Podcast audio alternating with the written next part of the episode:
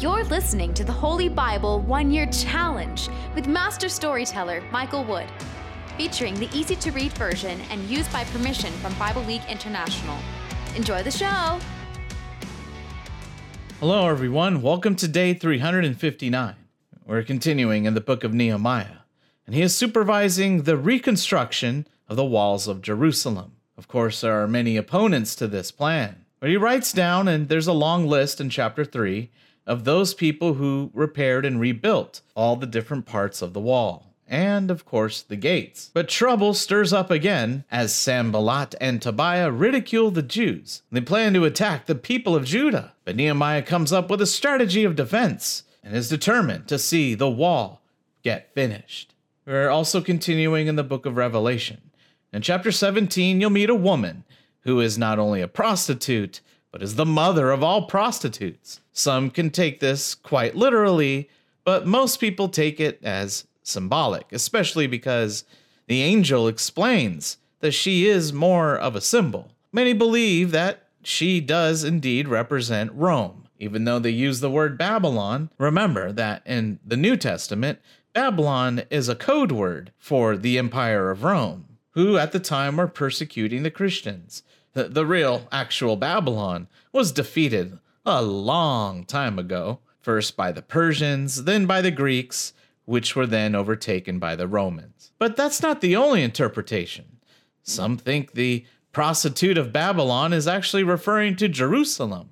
The Catholic Church thinks Babylon, Jerusalem are referring to two spiritual cities or civilizations that were spiritually at war with each other. But later on in time and in history, Christian reformists around the 1500s believe that this whole passage is actually talking about the Catholic Church, while other radical Christian groups, like the Family International View, believe that this is actually referring to the United States of America. And the Church of Jesus Christ of Latter day Saints claim that this is basically symbolic of the great and abominable church that has dominion over the earth. Basically, anyone outside of the Church of Jesus Christ of Latter day Saints would fall under this category. So, whatever the interpretation is, this is your chance to hear it straight from the Bible as we go into chapter 17. But first, let's see what Nehemiah is up to, as he is one of the first to tell everyone, let's build a wall. If you enjoy the show, visit me at patreon.com forward slash storymaster. You'll find the link in the description box below. By contributing as little as $1 per month, you will enable me to continue this ministry, and you'll get cool rewards too. Together, we're going to get through the Bible in one year. Let's get started. Nehemiah chapter 3 Builders of the Wall. The high priest Eliashib and the priests who served with him began rebuilding the wall. First, they built the sheep gate they prayed to dedicate this entrance to God. Then they put the gates in place. They worked on the wall as far as the Tower of the Hundred and the Tower of Hananel. They prayed to dedicate all this work to God. The men from Jericho built the wall next to the priests, and Zaccur, son of a man named Imri, built the wall next to the men of Jericho. The sons of a man named Hassenaah built the fish gate. They set the beams and the gates in place on the wall. Then they put the locks and bolts on the gates. Meremoth, son of Uriah, repaired the next section of the wall. Uriah was the son of Hakaz. Meshullam, son of Berechiah, repaired the next section of the wall. Berechiah was the son of Meshezabel. Zadok, son of Baana, repaired the next section of the wall. The men from Tekoa repaired the next section of the wall. But the leaders from Tekoa refused to work for Nehemiah, their governor. Joiada and Meshullam repaired the old gate. Joiada is the son of Paseah, and Meshullam is the son of Besodeiah. They set the beams in place. They set the gates on the hinges, and they put the locks and bolts on the gates. The men from Gibeon and Mizpah repaired the next section of the wall. Melatiah from Gibeon and Jadon from Meronoth did the work. Gibeon and Meronoth are places that are controlled by the governors of the area west of the Euphrates River. Uzziel, son of Harhaiah, repaired the next section of the wall. Uzziel was a goldsmith. Hananiah was one of the perfume makers. These men built and repaired Jerusalem as far as the broad wall. Rephaiah, son of Hur, repaired the next section of the wall. Rephaiah was the governor of half of Jerusalem. Jedaiah, son of Harumaph, repaired the next section of the wall. Jedaiah repaired the wall next to his own house. Hattush, son of Hashabneah, repaired the next section. Malchijah, son of Harim, and Hasshub, son of Pahath Moab, repaired the next section. They also repaired Oven Tower. Shallum, son of Hallohesh, repaired the next section of the wall. His daughters helped him. Shallum was the governor of the other half of Jerusalem. The valley gate was repaired by Hanun and the people who live in the town of Zanoah. They repaired the valley gate. They set the gates on their hinges, then they put the locks and bolts on the gates. They also repaired 440 meters of the wall. They worked on the wall all the way to the ash pile gate. Malchijah, son of Rechab, repaired the ash pile gate. Malchijah was the governor of the district of Beth Hakerem. He set the gates on the hinges, then he put the locks and bolts on the gates. Shallun, son of Kolhazah, repaired the fountain gate. Shallun was the governor of the district of Mizpah. He repaired the gate and put a roof over it. He set the gates on the hinges, and he put the locks and bolts on the gates. He also repaired the wall of the pool of Siloam, that is next to the king's garden. He repaired the wall all the way to the steps that go down from the city of David. Nehemiah, son of Azbuk, repaired the next section. This Nehemiah was the governor of half the district of Beth Zur. He made repairs up to a place that is across from the tombs of David, and he worked as far as the man made pool and the house of heroes. The men from the tribe of Levi repaired the next section. They worked under Rahum, son of Bani. Hashabiah repaired the next section. Hashabiah was governor of half the district of Keilah. He made repairs for his own district. Their brothers repaired the next section. They worked under Binnui, son of Henadad.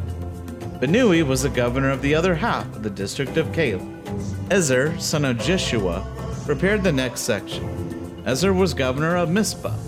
He repaired the section of wall from the room for weapons to the corner of the wall. Baruch, son of Zabai, repaired the next section. Baruch worked very hard and repaired the section of wall from the corner to the entrance to the house of Eliashib the high priest. Meremoth, son of Uriah, the son of Hakaz, repaired the next section of wall from the entrance to Eliashib's house to the end of that house. The next section of wall was repaired by the priests who lived in that area. Benjamin and Hashub repaired the wall in front of their own house, and Azariah, son of Maaseiah, the son of Ananiah, repaired the wall next to his house. Binnui, son of Henadad, repaired the section of wall from Azariah's house to the bend in the wall and then to the corner.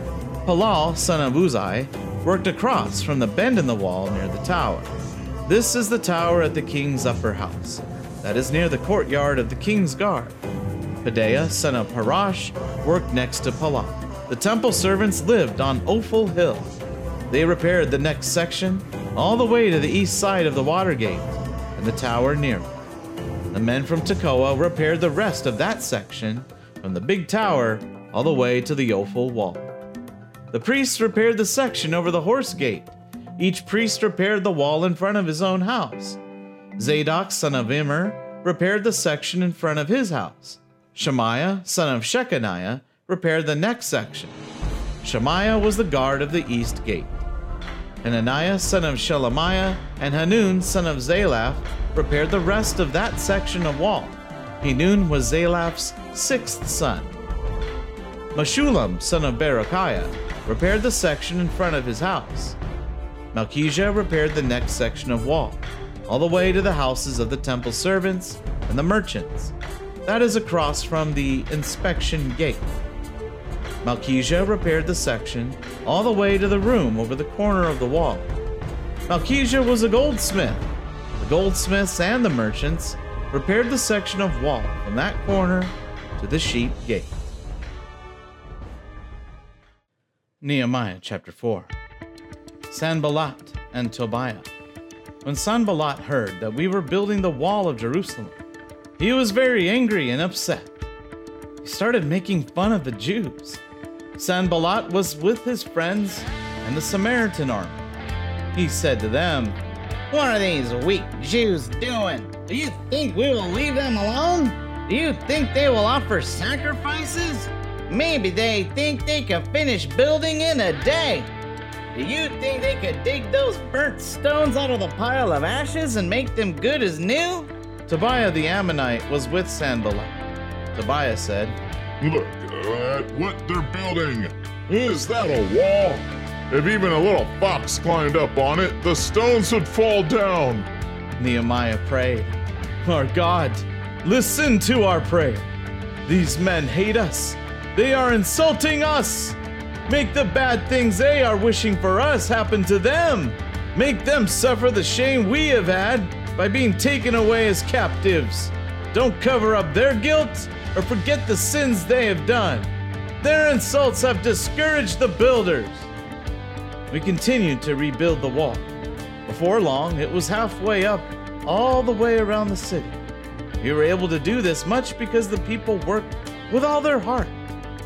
But Sanballat, Tobiah, the Arabs, the Ammonites, and the men from Ashdod were very angry. They had heard that the people were continuing to work on the walls of Jerusalem. They had heard that the people were repairing the holes in the wall. So all these men got together and made plans to stir up trouble against Jerusalem. They planned to come and fight against the city. But we prayed to our God, and we put guards on the walls to watch for the enemy day and night. During this time, the people of Judah began to complain. They said, Workers are becoming tired. There is too much dirt and rubbish in the way. How can we go on building this wall? And our enemies were saying, Before the Jews know it or see us, we will be right there among them. We will kill them, and that will stop the work. And the Jews living among our enemies came and warned us again and again.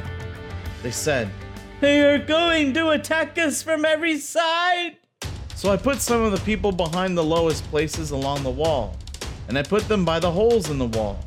I put families together with their swords, spears, and bows. After looking over everything, I stood up and spoke to the leaders, the officials, and the rest of the people. I said, Don't be afraid of our enemies. Remember the Lord, who is great and powerful. You must fight for your brothers, your sons, and your daughters. You must fight for your wives and your homes. Then our enemies heard that we knew what they were planning. They knew that God had ruined their plans. So we all went back to work on the wall. Everyone went back to their own place and did their part. From that day on, only half of my men worked on the wall. The other half of them were on guard, ready with spears, shields, bows, and armor. The army officers stood behind all the people of Judah who were building the wall. Their helpers had their tools in one hand and a weapon in the other hand. Each of the builders wore his sword at his side as he worked. The man whose job was to blow the trumpet to warn the people stayed next to me. Then I spoke to the leaders, the officials, and the rest of the people. I said, This is a very big job, and we are spread out along the wall. This puts us far away from each other. So if you hear the warning trumpet, run to where the sound is coming from. We will all meet there together, and our God will fight for us. So we continued to work on the wall of Jerusalem, with half the men holding spears. We worked from the first light of the morning until the stars came out at night. At that time, I also said this to the people Every builder and his helper must stay inside Jerusalem at night. Then they can be guards at night and workers during the day. So none of us took off our clothes. Not me, not my brothers, not my men, not the guards. Each of us had our weapons ready at all times, even when we went to get water.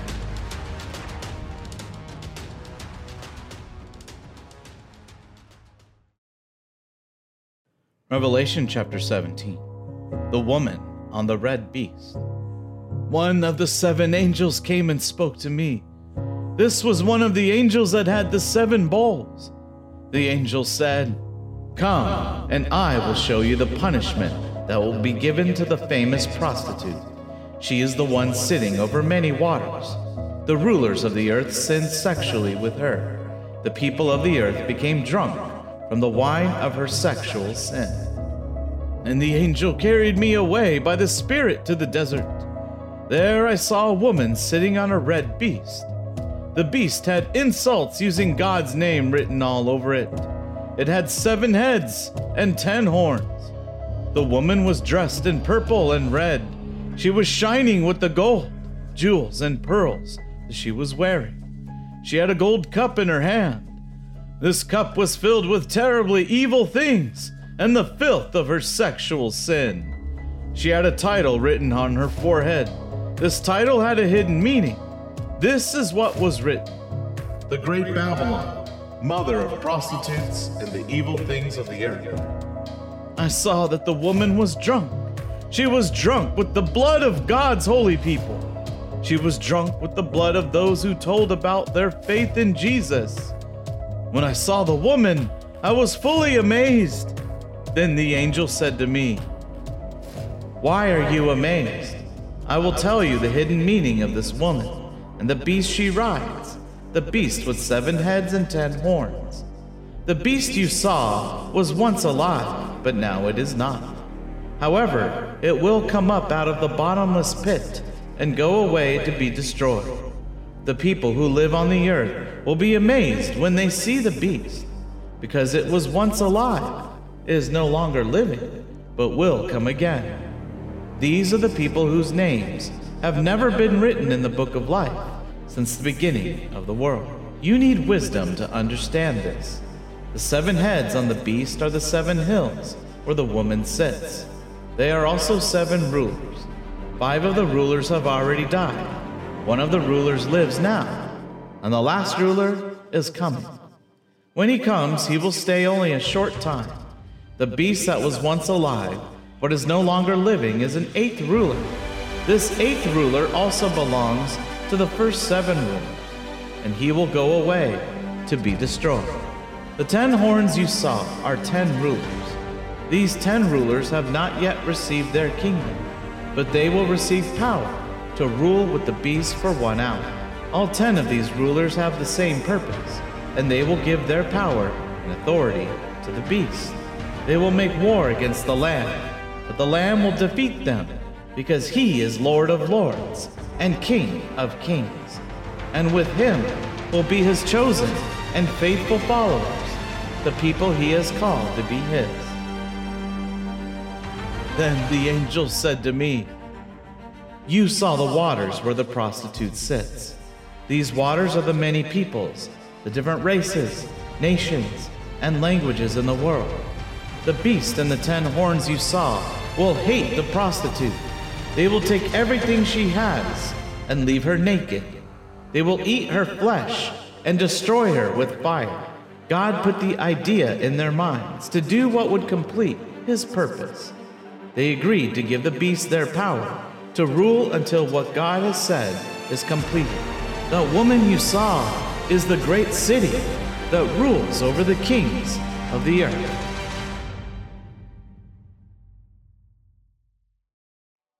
Psalm chapter 147, verses 12 through 20.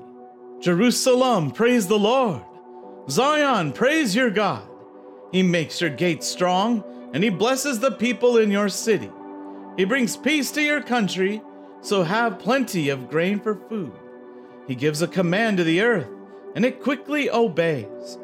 He makes the snow fall until the ground is as white as wool. He makes the sleet fill the air like dust. He makes hail fall like rocks from the sky. No one can stand the cold he sends. Then he gives another command, and warm air begins to blow. The ice melts, and water begins to flow. He gave his commands to Jacob, his laws and rules to Israel. He did not do this for any other nation. He did not teach his laws to other people. Praise the Lord!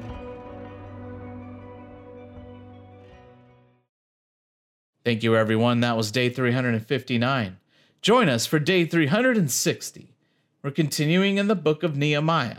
People are coming to Nehemiah with all kinds of complaints, and some of them are pretty legitimate, like some of their daughters are victims of sexual violence. Upon hearing this, Nehemiah gets really upset. Join us to find out what he does. And if you think that's bad, wait till the enemies of Judah find out the wall is actually completed. They're not going to let Nehemiah get away with this. And we'll continue in the book of Revelation. Another angel comes down from heaven, and he announces that Babylon has indeed fallen. Or did he mean the United States, or the Catholic Church, or all other churches? Or did he mean Jerusalem, or did he mean actual Babylon? But whatever it is, it has fallen. But many people are sad about this because Rome, or whatever it was, was a good thing while it was here. We hope you enjoyed today's verses. Be sure to leave us a positive review and to share this podcast with your friends and family. Please join us for the next episode as we experience the Bible in one year.